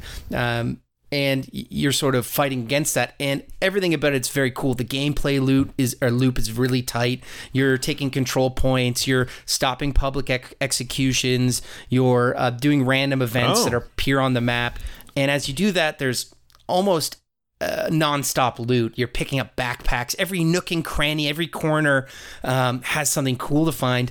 And those resources go back into um, improving the various settlements across Washington. And the game, like, uh, you can pick waypoints and it'll take you on the main path down the road. But everything, every little like in through buildings and nook and cranny alley, that's where the cool stuff is. And you're rewarded for taking these you know, surreptitious routes with, you know, better gear, or more interesting stuff. And before I knew it, I, I thought I just started playing the game. I dumped 24 hours into this title. Wow. Damn. Like, like quick, like like lightning. Okay, Um, okay, wait, and- wait, wait. So, so I, I, because I'm in, thoroughly intrigued by everything you're saying. So this is Yeah. like, let me just make sure I establish some facts here. This is like a Destiny with the cool backstory that you were just alluding to, but it's got like, sounds like it's a, it's, it's a modern world post-apocalyptic Destiny esque kind of game. Yes. Yeah, exactly. Like, and it, Destiny is a, a perfect uh, sort of touchstone, except for everything is grounded in the real world, which I find it a lot. It, Destiny has to fill in the blanks with all this story. It's constantly making up story, and sometimes it's great, and sometimes it's not. And that can be fun and fantastical and adventurous. I love Destiny, but because it's the real world, a lot of the gaps you can assume because you know what the real world's like. So it's just the highlights that get touched upon, the differences, what's gone on. Um, I don't want to spoil everything, which is why I'm so vague with the story. Um, in this game, what I love about it is it's so hop in, hop out multiplayer. My, myself and my buddy bought it at the same time. We started, you know, basically level one at the same time, and uh, I played as a two man. This is amazing because as a one man, it's very much a ground cover game. You're ducking in and out in cover. Um, very good cover system. I, I love it. Like you, if you're in cover, you can point at another piece of cover and hold X, and your guy will run to that cover in like an efficient manner. Oh, you can like reload your gun while you're while you're running. It, fantastic, and it, and it, it's the little things like that. Like um, if you have your pistol out, I know this is a random fact. If you have your pistol out, you can reload while you're diving, like dodging out of the way, where you can't do that with another gun because it's too big or unwieldy. But you know, if you a lot of times you'll run out of am- ammo in your two main weapons, you got to switch over to the pistol, and it's a really easy switch. Double tap, trap, triangle. You exhaust that clip, and as you're dodging out of whatever trouble you're getting into, you can reload during a dodge. And if you know love how I play these games, Andy, I play balls out. Like I'm, I'm in the mess, especially when I'm with a partner because I'm making him sort of cover me as we go as I take the huge risk. You're And being the really the, the the the weakest link is what you're just putting everyone at risk as usual. so this is this is the thing, Andy. When it goes well, and it usually does, triumphant. When it goes badly, like if you run out and something goes, you get shotgunned in the face, you have to shamefully be like, uh, "Hey man, can you come res me real quick?" Just really, really quick. Um, do you have uh do you have a hey man can you come res me map to double tap square? Yeah, exactly. Uh, It's all over voice chat, which is which is great. Has inbuilt voice chat as soon as you jump in, um, and it, you know it's just it's put a lot of uh, focus into the details. Something that was really tiring me about Fallout since about Fallout Three is the world looks like it was compiled together by programmers dropping random assets in rooms. That's, how I kinda felt about that's, it. That's kind of like Bethesda games, and I mean, it's hard to say because Skyrim does feel pretty well put together. But yeah, let me just Right. let me just echo Fallout. I agree with you entirely. Fallout just feels like like RNG City. Yeah, exactly. And in, Gamebryo, the engine they were using for Fallout, it's like 26 years old, and they're still doing that. Uh, One thing, the subtle props I have to give this game is every inch of it feels natural. Feels like the stuff around isn't dropped there by some guy. It, it, it both makes sense and seems random. Like it, it wasn't necessarily, uh, you know, somebody dropped and dragged an asset down to you know the pylons knocked over the caution tape um, it was christmas around christmas when society collapsed so there's like you'll find christmas presents in trees and wreaths on doors in certain places Nice. um, it, it's just such a cool nuanced world in that way um, and Is I'm, that what I'm it just says on having your a blast Tinder profile, Dan? what's that Every inch should feel natural. oh man that's pretty good let me just update my tinder no i've i have a girlfriend Swipe Um, right, so- swipe right. So, um, you know, so exploration is encouraged and rewarding. Um, the game is lightly monetized. Um, there is a, a season's pass that gets you access to like a couple extra activities and a little bit extra rewards. Um, all those extra rewards are um, visual, are are you know uh, just what's the word I'm looking for? Cosmetic. Cosmetic. Thank you. Yes. Which is cool. Sorry, can you can you can you elaborate on that a little bit? Because um, you know, I think post-apocalyptic modern shooter, and that's one of the things I was going to bring up. Is you know, Destiny is all about getting the sexy-looking gun, the sexy-looking armor. Not all about, but a big chunk of it is just getting those improved cosmetics. And in the post-apocalyptic future, uh, apart from you know some of the iconic Fallout over the top, um, you know, mega body armor suits. I can't really imagine what cosmetic improvements look like in the Division 2, unless they go goofy with it or something. it's a little bit more grounded because you kind of take on the role of an operator, like an elite sort Right. of, uh, you know, army type guy. So uh, to give you an idea, right now uh, I have a red beret on, an unbuttoned suit jacket, and then some blue pants. And uh, then all your gear on top of it, because you have like Sounds a like backpack on with real your gun. serious, your gun. uh, it's a real serious, uh, you know, down to earth, grounded in reality tone. Mister Mister Unbuttoned Blue Suit Jacket taking out renegades It's a and tuxedo. suicidal bombings. It's a tuxedo jacket. When the world fell, I was at a gala dinner. That's sort of uh, what's going Yeah, on yeah, behind yeah. it. Um, uh, Listen, currently, man, your culture is not what my culture is not. Never mind. It's all good.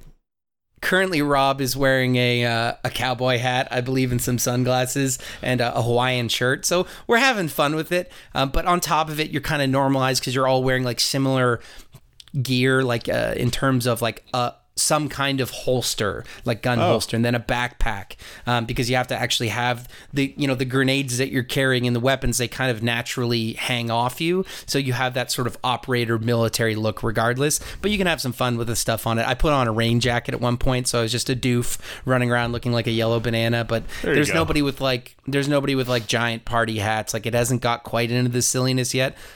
Uh, that said, I haven't got to the end game, so maybe there's some silliness down there. Maybe there's uh, maybe there's a leopard print pimp hat waiting for you at the end in the golden future of the uh, post-apocalypse.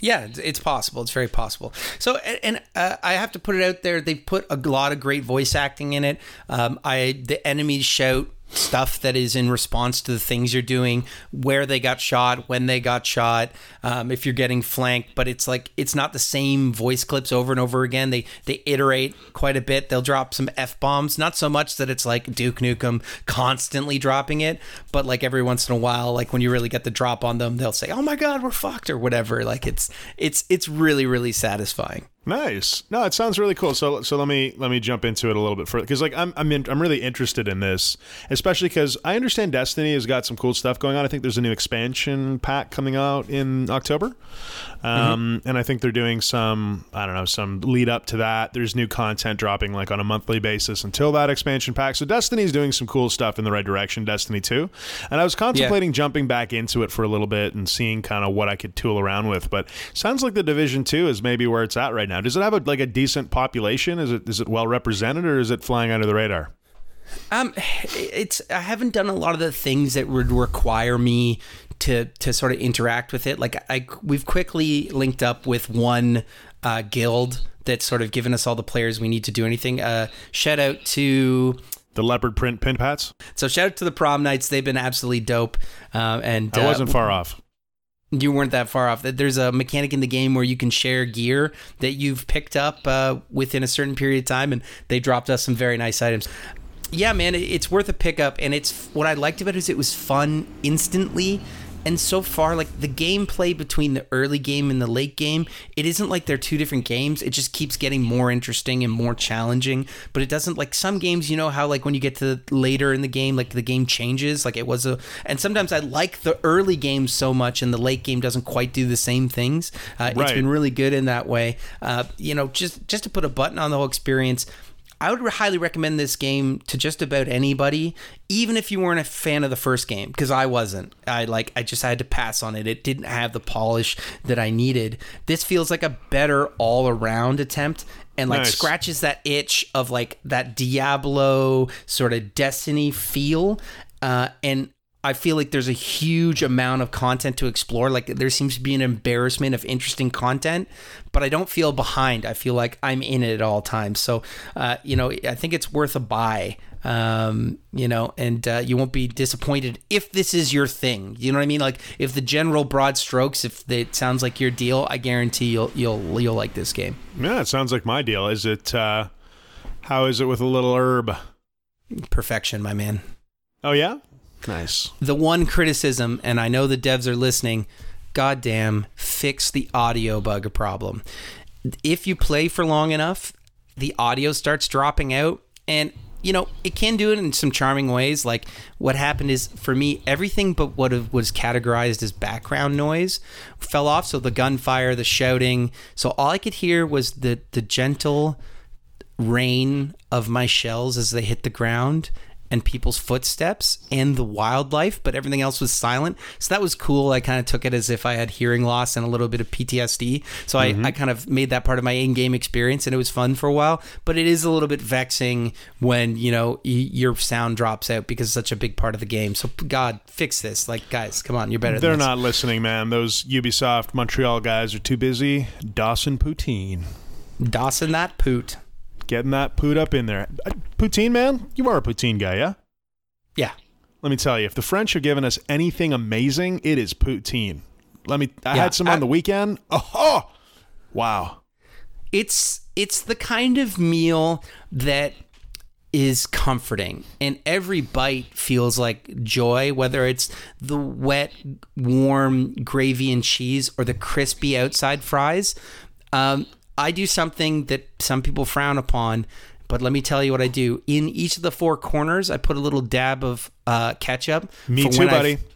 Poutine Nice. brothers. A lot of people lose their minds when you're like ketchup on a poutine. I'm like, like no, not on the poutine. Strategic ketchup stores for when I've eaten so much of it, it's no longer poutine. It's just great fries, and I want to mop it up with a ketchup Uh-huh, move. It's uh-huh. a pro gamer move, uh, and I, I think you should follow suit, I listeners. approve. Andy, you're already on the bandwagon. I'm like on the bandwagon. Listen, I went to Montreal last September. I ate poutine for every meal for three days. This is not an exaggeration. Oh, And then I went back three weeks later to Quebec City with the family, ate another three distinct meals of poutine. So I'm serious about my poutine. Um, You're sweating gravy. I have a latent heart condition, but but, but poutine, I take it very seriously. And if anyone wants to give you shade for your uh, ketchup in the corner, you just you just point them you just point them in Andy's direction because Toss them in the bin, buddy. legit. Toss them in the bin. Poutine sweats. Whoa! There's Anyhow. that poutine cough. Andy, you're too far away for me to give you CPR. Does your dog know how to resuscitate? Ah, cries and cheese curd. Want to go to the smoke There you smoke, go. smoke sesh? Uh, yeah, let's do it.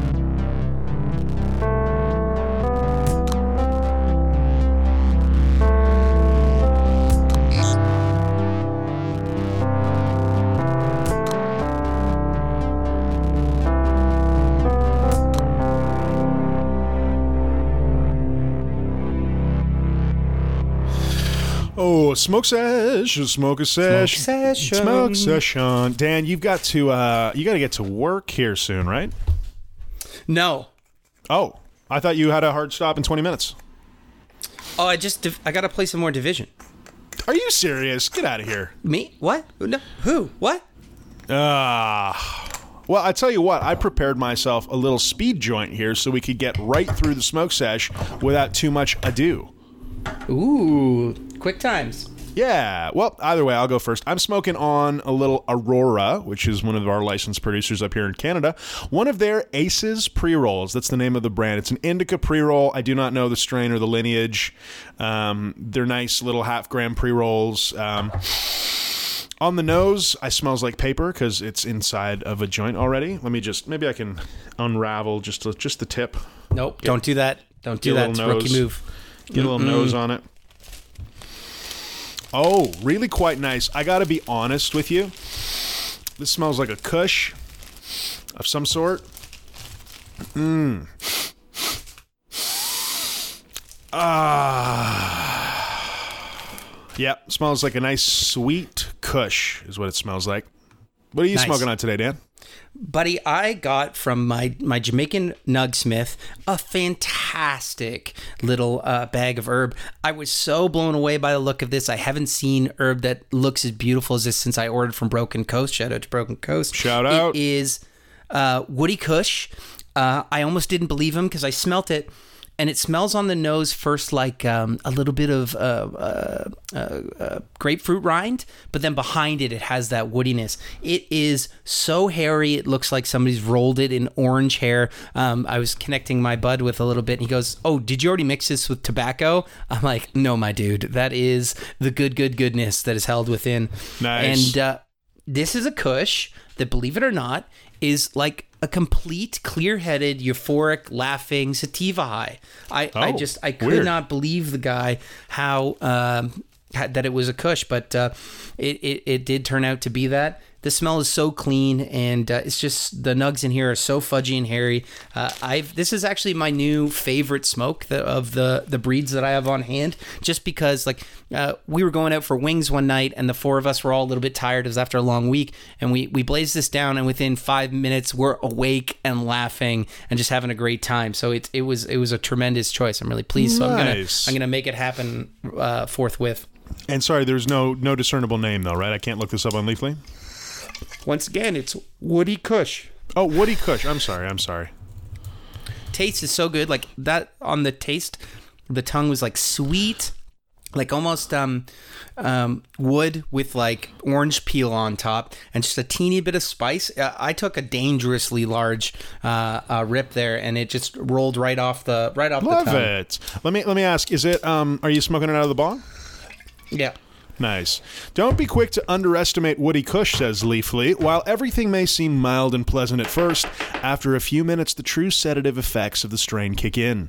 Woody Kush is extremely potent and offers great relief from insomnia and muscle pain. A strictly nighttime indica, patients will find themselves fast asleep before they realize it. Woody Kush's See, heritage, oh, comes through Sorry. its aroma. Taking after its Master Kush, OG Kush, and Hindu Kush parentage, this strain features a distinct skunk like scent and piney flavor. See, no skunk at all, and that's why I continue to question my my honored Nugsmith because it is not a sleepy time guy at all. It's a Yeah. completely an up and clear and happy one. True sedative. Yeah, you, I, I don't know, man. This is like eff- effects are relaxed, sleepy, and happy. I gotta, I gotta call shenanigans on your on your bud tender there. It sounds like not a fit. Um, you know, on this end, I'm I'm curious to see how this indica goes down. I don't know, like it's called an indica pre roll from Aurora, right? Right. So I imagine Yeah. that it's a it's a pure indica. It smells like, if I'm being totally honest, it smells somewhere in the neighborhood of a pink Kush. Like it's very, it's got that distinctively sweet kind of pink Kush smell. Um, Yeah. But uh, but you know, I don't know, maybe a Master Kush or something like that. Um, Hindu Kush. Uh, those are those are both pure indicas, I believe. Although Master Kush, I don't think has much sweetness in it. I'm just trying to think. Like I'm trying to sleuth this down. Aurora, get Mm-hmm. at us if you've got some uh, some input on what uh, what this what strain this is. But regardless, let's let's go ahead and give this a light. Wish we had something for Jeremy to say, but we don't. Next time. Ooh, nicely rolled though. Ah, lovely. Oh, that is a really quite delightful. Mmm. The flavor is uh, nicely cedary. I don't get actually any of the sweetness that I'm smelling on the um, on the exhale. So there's a nice cedar flavor, very fresh and crisp. And um, I wish I could taste the paper a little bit less. I'm not sure what paper they use to, to roll these guys. It feels like it's maybe a little thick. I've got a little bit of that paper paper acridness at the end. Mm. But overall, I rate it. See how this settles in. All right. Well, August has some really shit games releasing, Dan. What are you talking about? You're not looking forward to season 10 of Fortnite? Uh, no, no, I, I jumped off the Fort Wagon or Fort Wagon. Oh God. The Fort Wagon. All right. Well, this indica has settled in nicely. I find myself slipping into relaxation mode right away. Um, just to let you know, I've had this really wicked uh, neck kink that I've been dealing with for the past four or five days. Instantly You like gone. necks, eh? You like you like a good neck. Uh, yeah, I do subscribe to necklover.com. Only fourteen ninety nine on a monthly basis. Long Use promo code Necks. Purple only. Dungeon Neck for 15% off at checkout and an anonymous credit card bill. Otherwise, they give you the full enchilada. Hashtag get that neck. Get necky with it. Uh, no, Fortnite Season 10 holds no interest for me. Um, but, you know, if you're a Fortnite fan, bless you. Keep doing that thing. Keep building those forts. Keep doing those showdowns at the end. Out of curiosity, what does Fortnite Season 10 entail? Apparently, the world is breaking down. There's some dimensional rifts. They've gone ahead and uh, ripped off uh, Respawn Entertainment. They've put Titans into their games, but not Titans. They're robots that you can pilot, um, just like they copied the ping and the re uh, the respawn system. So there's that. Um, other than that, I'm not sure. I don't I don't know any of what you just said. Uh, Okay, good. But it sounds neat. Sounds neat. It's called Fortnite Season X. So that's Right. pretty ominous. ominous. Um, there's something called the Brute. And uh, if you're driving the Brute, it looks That's like some Titan, sort of man. yeah, a mech or a titan of some sort. Um, you can super jump, dash into combat, and stomp on enemies and structures. And you get the materials once you've done that. So that's kind of cool. Uh, and you, you can actually take a passenger with you, I believe, in this in this giant mech. So that's pretty neat. Also, Some of them are two people, like literally, you two, each of you operate a portion of the robot. So that's interesting. Right. Yeah, there's some rifts that you know provide some additional wrinkles to the maps. I guess uh, just to provide a little bit of variety. Um, and there appears to be some sort of bubble sci-fi bubble racer machine with a gun on the end of it um, that looks Yeah. kind of neat. I don't know. You know what, man? Fortnite is has really got its own thing going on, and uh, I have nothing but respect for what they did. I remember this time, maybe a year and a half ago, listening to the Giant Bombcast and um, hearing about how you know Fortnite and uh, and um, Bluehole, I guess, I, the guys who do PUBG were getting into a dispute. Uh, and there was potential legal trouble brewing, and I think that the developers of Fortnite actually license um, the game engine, game eng- yeah, yeah. to the PUBG guys, and so there was some drama there, and you know there was a lot of hate coming out for Fortnite being a PUBG ripoff, and then you know here we are, a year and a half later. I can't remember the last time someone said PUBG to me, uh, but Fortnite is undoubtedly the king today. You know, I like looking down a list of games and not recognizing titles, but like just getting interested by the title. There's some game coming out called Zeus Begins. It's an origin story for Zeus. Overdue, perhaps. Oh yeah, Zeus begins. Love it. Yeah, yeah, and they Yeah. got a director's cut coming out for The Bard's Tale, which is is actually uh, something I've been meaning to play, and I hear great things. So that might be a pickup for me. You hear great things. I've heard a lot of really bad things about the Bard's Tale 4. Okay, maybe it's a best then. yeah, no, I think you. Uh, yeah, you may you may find that that one is. Um, I believe it's just uh, it's rife with bugs. I think was the original, and director's cut maybe. Yeah, exactly. Maybe corrects for some of that. I haven't heard a lot of that up. positive things about B, BT4 though, to be honest. All right, maybe give it a sniff test before I pick her up. Sure.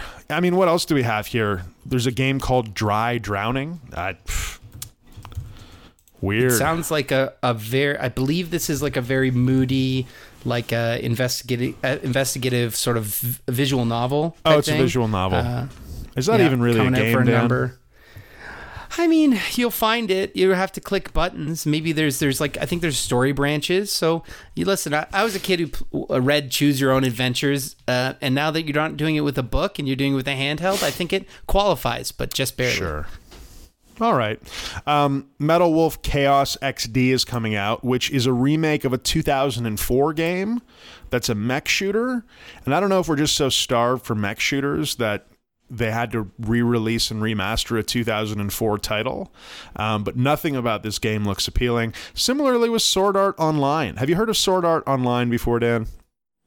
Yeah, I um I picked it up uh, in one of the earlier editions, and it didn't it it didn't quite land for me. A little bit too JRPG for me. Well, it is a JRPG. Um, I think they've done something actually different with this particular iteration on the Switch.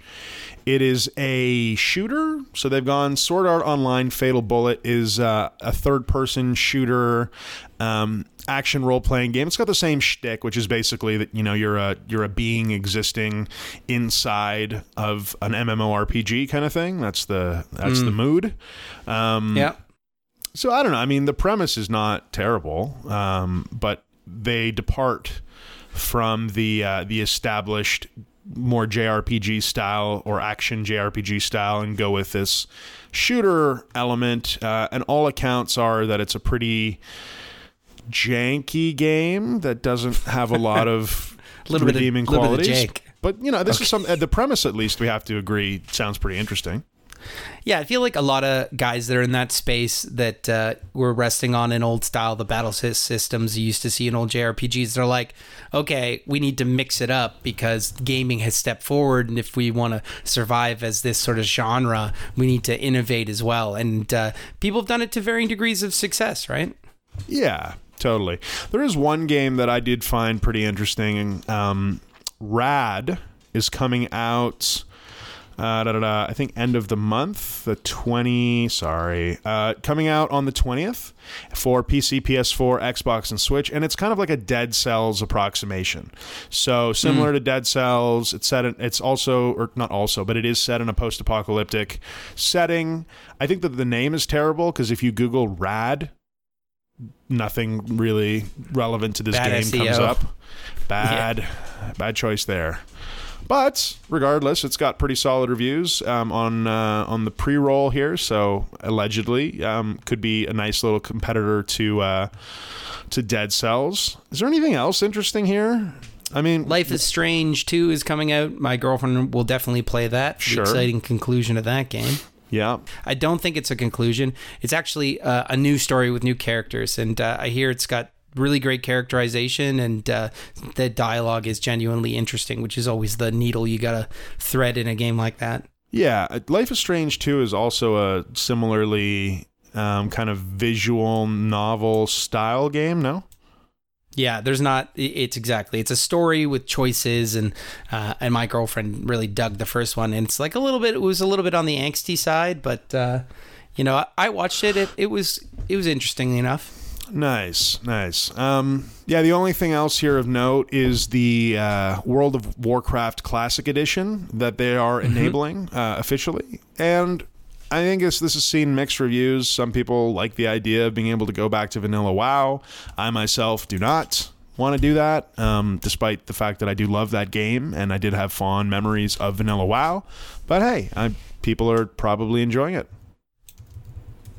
Yeah, I think it's it's pushing that nostalgia button a little bit, doing a little bit of reset, and I, I think there'll, there'll be some some folks that are stoked about this because they remember WoW as a certain thing, and whether you're coming back to it or you've been playing a long time, uh, you can go back for the nostalgia and the comfort. Can you really go home again though, Dan? I, I just No. the game has come so far. Uh, I remember Vanilla WoW, and the truth be told, like today's iteration of World of Warcraft, you can go back and visit all of those old haunts for the most part. You can at least get a sense for what some of that gameplay was like by running older raids like Molten Core, etc.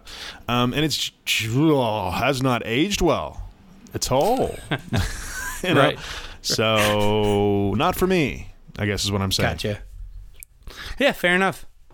I don't mean to be so down on August. I'm sure one of these titles will come through and be a sleeper hit, but uh, just in general, this feels like a great month to just pick up on my backlog. Yeah, and there there's plenty, you know? Doesn't that sound refreshing, Dan? It does. It sounded like the taste of a new generation. Oh my God. I've got a nice little grapefruit, uh, grapefruit soda water here to quench my thirst. Ooh, a little bit of a La Croix, perhaps? Just enough, just a soupçon of grapefruit on the tip, and then the rest of it just just water. Fantastic. I like it. Refreshing with just a hint of fun, like yourself. Um, so, Uh, Aw, sweet. It, is that a compliment? I couldn't tell as I was saying it. I'm like, is a hint not enough fun? Yeah, yeah, no question.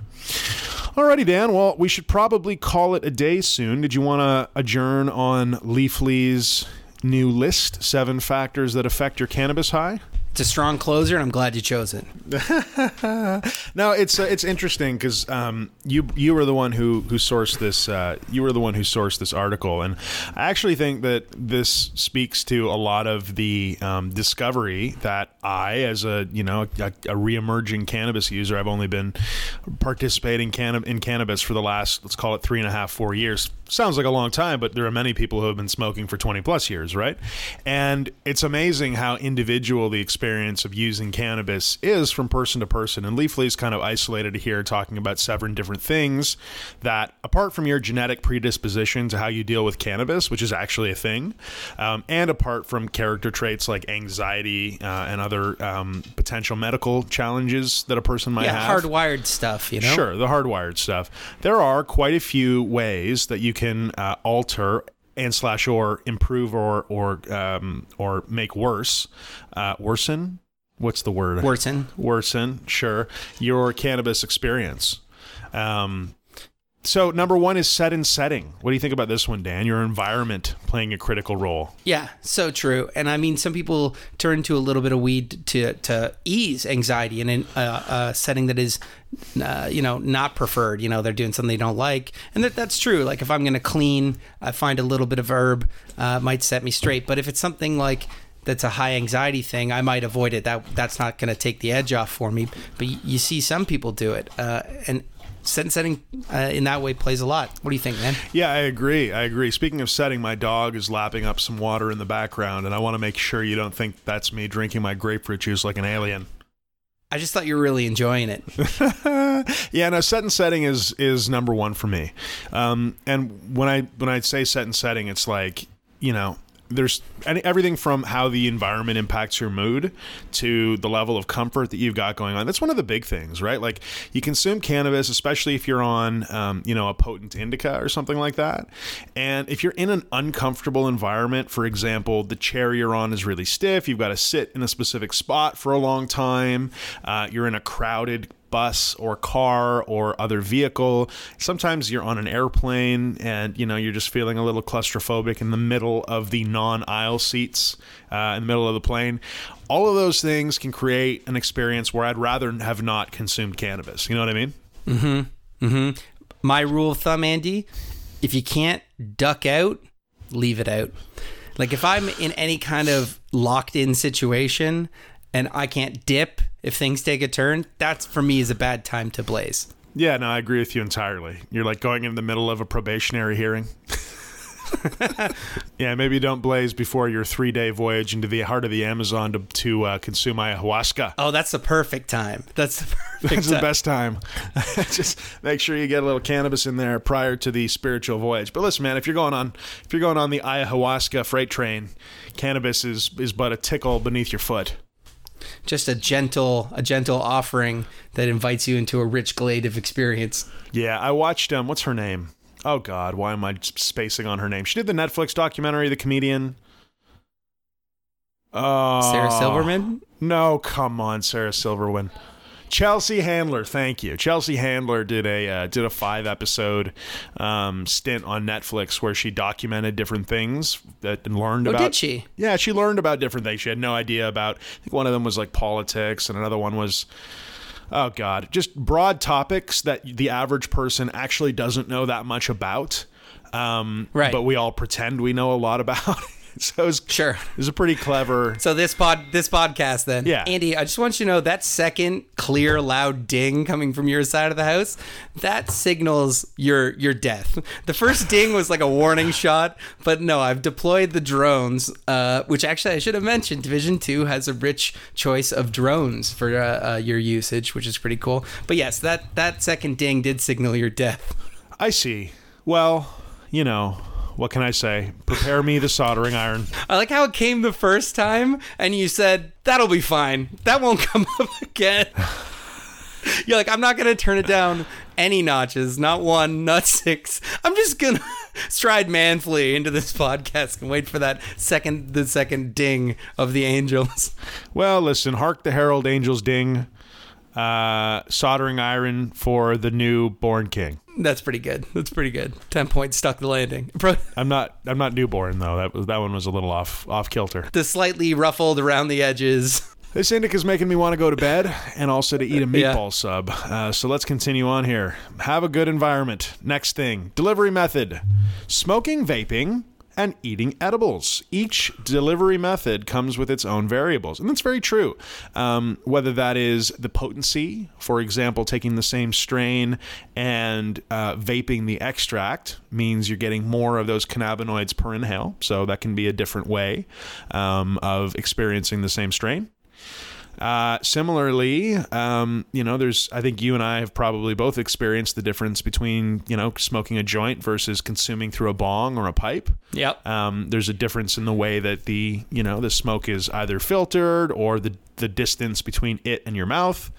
Um, so yeah, lots of lots of different elements there, and then vaporizers can just really change. I think that's probably the number one thing that I've noticed. Vaporizers can really change the texture of how a strain hits me. Like vaping a herb. Absolutely. Yeah, have you experienced that as well? Completely. And the way you listed them are in the right order from I feel like least risky to most risky. I find vapes, it's the cleanest method. I find that those times it, pa- it pa- packs the least wallop or at least the one that sneaks up on me the least. Uh, you know, if Yeah. you're you're smoking a joint because I feel like you're working your way through it, you tend to smoke more in the session, so that can hit you a little harder. And edibles, boy, can you go step way over the line by accident there. You know, that's that's the one where you really want to measure your your dose and tread lightly due to that method. You know what I'm saying? Oh, absolutely, man. I, I really just avoid edibles. And listen, good edibles are coming. Edibles with specific, exact doses that can be um, hyper controlled and that can contribute to dosing. And dosing is an important thing. It's actually the next thing on the list here to kill two birds with one stone or to get two birds stoned at once. Um, the dose is uh, so important, and especially with edibles, you know, can really alter the way that you experience that because edibles will creep up on you. They will take time to hit you, uh, and that can be challenging if you don't know the dose and you underconsume. That's a frustrating experience because you just wasted 45 minutes or an hour trying to experience an effect. And if you overdose, well, that's seeing Satan for the next eight hours. So, um, you know, not desirable either, right? Right. Yeah, makes sense. Yeah. I mean, you know, it's interesting. I've talked about it before, but microdosing is my very favorite way to consume cannabis. Word. And to me, yeah, to me, microdosing is taking, you know, no more than an eighth of a gram um, and consuming the strain in that denomination, or rather in that quantity. Because by the time you get through, you're not so high that you're just baked you are experiencing the subtle nuances of the strain if it makes you sleepy if it makes you euphoric if it makes you talkative if it makes you quiet you know those those things can actually come out as opposed to just getting a general stone Yeah, yeah, yeah, absolutely. And I, I'm such a proponent of that, Andy. You you hit the nail on the head in the way that I think it's great to dip your toes in, uh, especially whenever you start a new strain because it's like such a new beast. Even if you leafly up and read a great article on that THC and what the terpenes are, the what actually is in it varies highly uh, due to cultivation and, and elements in the soil, how much sun it got, and the maturation length, things like that. So dip your toe in, just give give it a little whiff, give it a little how's your mother, and see what's going on, uh, Yeah. just to get a sense of it, and then you know turn it up as you like. Um, yeah. further in this article, I got to give it to Leafly. Amazing. They've they've got something in here that I'd never heard before. Andy is age plays a role. I was just reading that. Yeah, they reference a 2007 study where they found a link between age and the effects of cannabis, uh, in which the young rats were reported to uh, tolerate the effects of weed much better than their adult counterparts, who showed more signs of stress, anxiety, and suppressed uh, movement. So when you hear some uh, some old cat talking about how they used to huff on bones back in the day, but they can't handle it anymore. Uh, you know, there might be some real, actually, like experiential truth, not just oh, I grew up. You know what I mean? Like, don't have time for that anymore. Maybe it stopped hitting them so great. I have to. I, I want to maybe. I want to disagree with this art. I, I mean, listen. Who's who am I to disagree with Bold. science? Bold. Bold shots fired, Leafly. Lies and slander is what you've printed. It impacts older people or people who are uh, not adolescents anymore in a different way. Um, but you know, in the absence of examining the physiology of a, of an adult versus the adolescent, as opposed to just reported effects, if we're dealing with reported effects, my suspicion is that there are more adults who are reluctant to experience cannabis, especially if they haven't for a long time. I know because I was one. Um, Yeah. because we're all so damn used to controlling everything. Like I and and I think I think I don't remember, but as an adolescent, I can recall, or I think I can recall, not being so keen on controlling everything, every experience, every conversation. You know, the mood of not just yourself but other people that you're responsible for. There's so many more layered responsibilities that come into play in adulthood that I feel letting go of all of those things is much scarier. Yeah. Hey, man, control is its own type of drug that the ego gets addicted to and starts to Yeah, expect and it's that hit that hit of safety and that hit of looking good. Everything's going to go right because i got my hand firmly on the wheel. And that there's a place for control but when you got your hand firmly on the wheel you, you don't get into as many interesting places and other people don't get their hands on the wheel and take you to some cool places so it, some maybe weed as much as a break from that particular drug of dominating every situation for some folks and that's like a challenge that it can be great to take on I mean, I couldn't agree more, man. And you know, I say this all the time when people ask, especially like I, I'm exposed to a lot of people that are either trying to get andy i read the police bulletin i know you expose yourself to a lot of people well played, man, well played. Um, but you know, I'm exposed to a lot of people who are coming from a space of not having tried cannabis in a long time, not ever having tried cannabis, being maybe 40, Yeah. 50, 60 and never having tried cannabis or looking for reasons why they would want to re-engage with it now that it's legal. And the number one thing that I tell them because it's what's true for me, and I'm a person who deals with stress and anxiety like any other person, right? Uh, however, what I find that cannabis does as opposed to let's say alcohol because both are used in similar connotations you get home at the end of the day you want to before bed or in the evening you know re- relax and unwind a little bit alcohol creates a suppressive element right? And that can be um, that can be helpful if you're someone who has trouble letting go of control because it does i think we can all agree release your inhibitions. I don't think cannabis has the same effect. I don't think that there's that inhibition releasing property. I think what it offers is a change of perspective. Things don't get dulled. You just look at things in a different more i would dare say it objective way right and Yeah. it's it's a really powerful way to to just change your state because if you're dealing with a challenge or an issue throughout the day and you're fixated on it and it's big and it's real and it's all you're thinking about the idea of you know putting yourself in a, a more uncertain state of mind by consuming cannabis a state that you don't know what it is is certainly much more terrifying but if you actually get there and you experience a change of perspective oftentimes what i see is that the thing that i've I'm challenged with throughout the day or the thing that I'm fixated on. It's not that it goes away. It's not that I understand it as any less of a problem or I don't care anymore because I'm suppressed by alcohol. I just am legitimately able to objectively look at that challenge and say, you know what? I either have the tools to deal with this or it's not as oppressive or as big a deal in the context of my life as I thought it was. That's a pretty powerful Yeah, thing, man. Dan. You're just like emotionally shifting gears. You're like, here's me in one state, here's me in another, and you kind of trust yourself to to go there because you, you know yourself really well. And I, I I'm gonna put another spin on it, and it's maybe a little bit more of a daunting one. Sometimes weed makes you check in on yourself, stuff that you've been like ignoring, you're putting in the periphery. Oh, For me, a lot of the time, it's like, guess what, brain? Every all the thoughts you filter out, that doesn't happen anymore. You're getting every thought, which sometimes is great because it'll force me to look at something that I really need to address that's going on in my life that maybe doesn't work for me and like what I'm doing and sometimes it makes me think do i have enough rice if the if the grocery store doesn't have any food and the apocalypse strikes? And that's when i have to like talk my down myself off the ledge. I'm like how much water do i have? Like just, You know, it's you know really you start, true. start It's- checking on everything. All the it's it the two things that you described I find absolutely similar, and I'm struggling to remember the first one because this indica is great, but. the, the first and one lots is of words were said Lots of good words were comedy podcast eh and at the end little personal development snuck up on you didn't it this is the boring uh this is the boring preachy part That's it, man. That's it. We're about to go into 17 verses of a of a biblical hymn that I wrote myself and executed on a Casio. Um, but it'll be like you're you but better so to your first point, which is not being able to filter out your thoughts. 100% yes. And it's a real bear sometimes because there's some perhaps negative behaviors that you can really convince yourself are not a big deal throughout the day. You know, 10 give an cans of tuna a week Yes, the 10 cans of tuna, mercury poisoning experience. By the way, Tony Robbins was actually hospitalized for mercury poison, and that guy eats Yeah. a lot of tuna.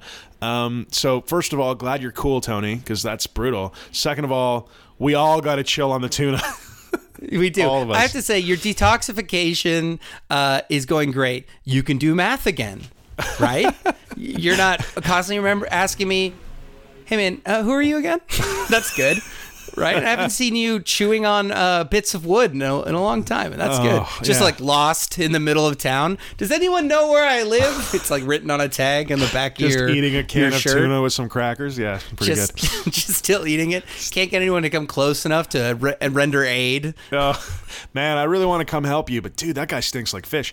Um, but it's true, you know, these unproductive habits that you that you can uh, listen. A, a good one would be maybe you're someone who's in, trying to quit smoking or something like that, right? And you've convinced yourself, you've come back in, you know, you're going whole hog, but you don't sit there and think about how you've let yourself down in that moment, or uh, you know, on any of your behaviors you're trying to curtail. It just becomes part of your survival mechanisms throughout the day. Cannabis has a really uncanny way of bringing all those things to the forefront, so you actually have to deal with them. It Doesn't make cannabis sound that great, but it is kind of great, right? It's it can be good uh you know uh, applied over the long haul in the short term it can be uncomfortable but you know it's maybe un- important to be uncomfortable. And uh, i have to say well, if i could put a fine point it's like certain strains not all the time but cannabis won't let me be full of shit over the long haul because I might be able to hit pause on that as my ego tells tells myself how perfect I am. But in that moment, if I am full of shit on something, it'll like serve it to me on a platter. It's like you might possibly be just like totally full of shit on this, and I have to go clean it up.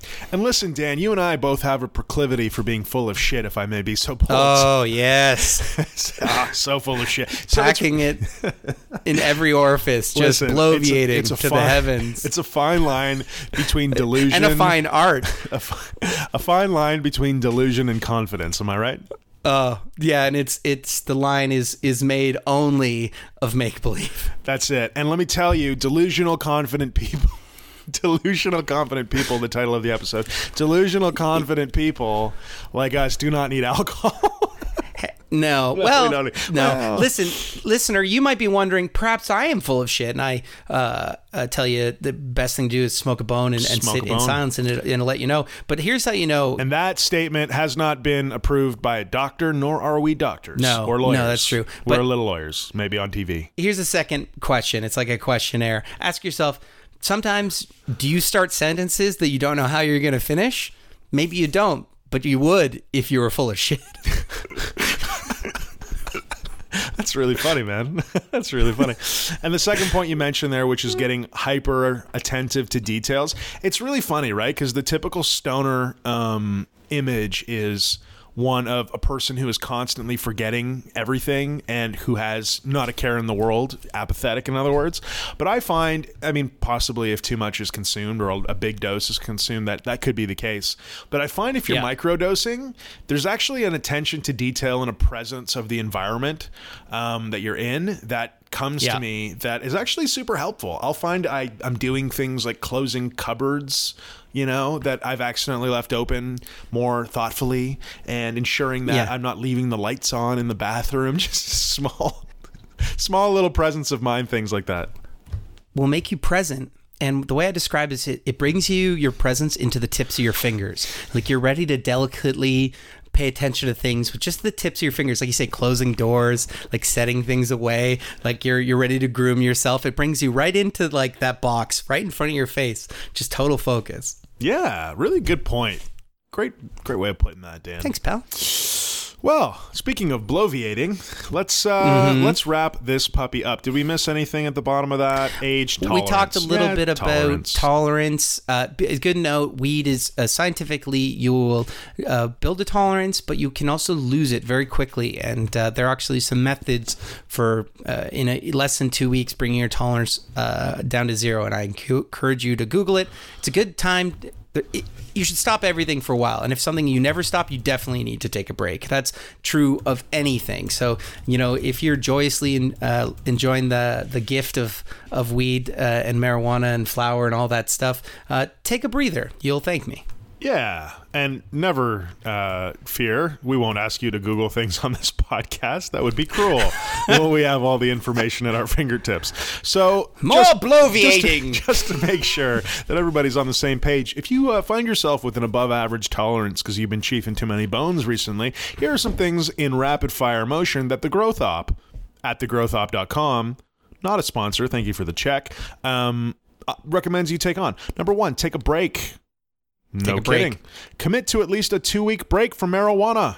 A month is better. I mean, two weeks is You can do it. pretty long, but fair enough. Exercise. Yep. Apparently, physical activity can lower your tolerance level, expressing all those latent THCs in your muscles and fats. I don't think that, that yeah, I don't think anything I said there was accurate, but exercise. Uh, skip the wake and bake session. Well, that goes along with taking a break, um, but, Yeah. uh, you know, uh, allegedly, con- uh, well, actually, it's true. When you consume cannabis first thing in the morning, and I really I've only done that a handful of times throughout my life. It's not re- wake and bake is not my preferred option, but um, you know, by 11 a.m., you're kind of uh, Dipping. yeah, you're dipped. I would say you're pretty much back to normal. Um, but you know, if you're if you're if you're token at any other point during the rest of the day, all it's doing is you know bringing you into a slightly altered position and possibly a more tired position because I find that that's what happens to me when I re-engage after engaging earlier. Yeah, yeah. You double down on the after effects, you dip, and then you're into a double dip after the second time. Maybe not true across the board, but my experience as well. Um, uh, another method is taking anything with niacin in it. There's some natural sources of niacin, um, naturally flushes the body. Uh, there's actually a great energy drink that contains uh, niacin and another element that will help, which is B12. It's Nice. called Zions. It's, it's available in the U.S. a little bit in Canada. Canada, it's like 1,200 percent of your daily B12 and another B vitamin vitamin Vitamin. called pentophthalate. Vitamins. A vitamin. Yep. but don't drink two uh, cans of it because you'll get nice and flush. Your face will go red. Yeah, use less per session. Uh, makes sense. Microdose, in other words. Use a different type of weed. Yep, switching up the strain can be effective. Invest in a chillum. Again, just a way to manage the amount of cannabis you're consuming. It's a small, um, uh, bat-like cigarette-looking uh, pipe, so you're naturally Nice. consuming a smaller dose. And then uh, the last one here is practicing mindfulness. Determine for yourself. Do I really need the weed, man? Do I need it right now? Practice some of that. Om. Mm. Man, we've gone off the rails. If you enjoyed this episode of Purple Dungeon Squid, make sure you check us out on Instagram at Purple Dungeon Squid. And folks, we'd love it if you just shared this little gem with friends and strangers alike. Uh, listener questions or games you want us to play, purpledungeonsquid at gmail.com. Until next time. Please, my friends, keep it dank.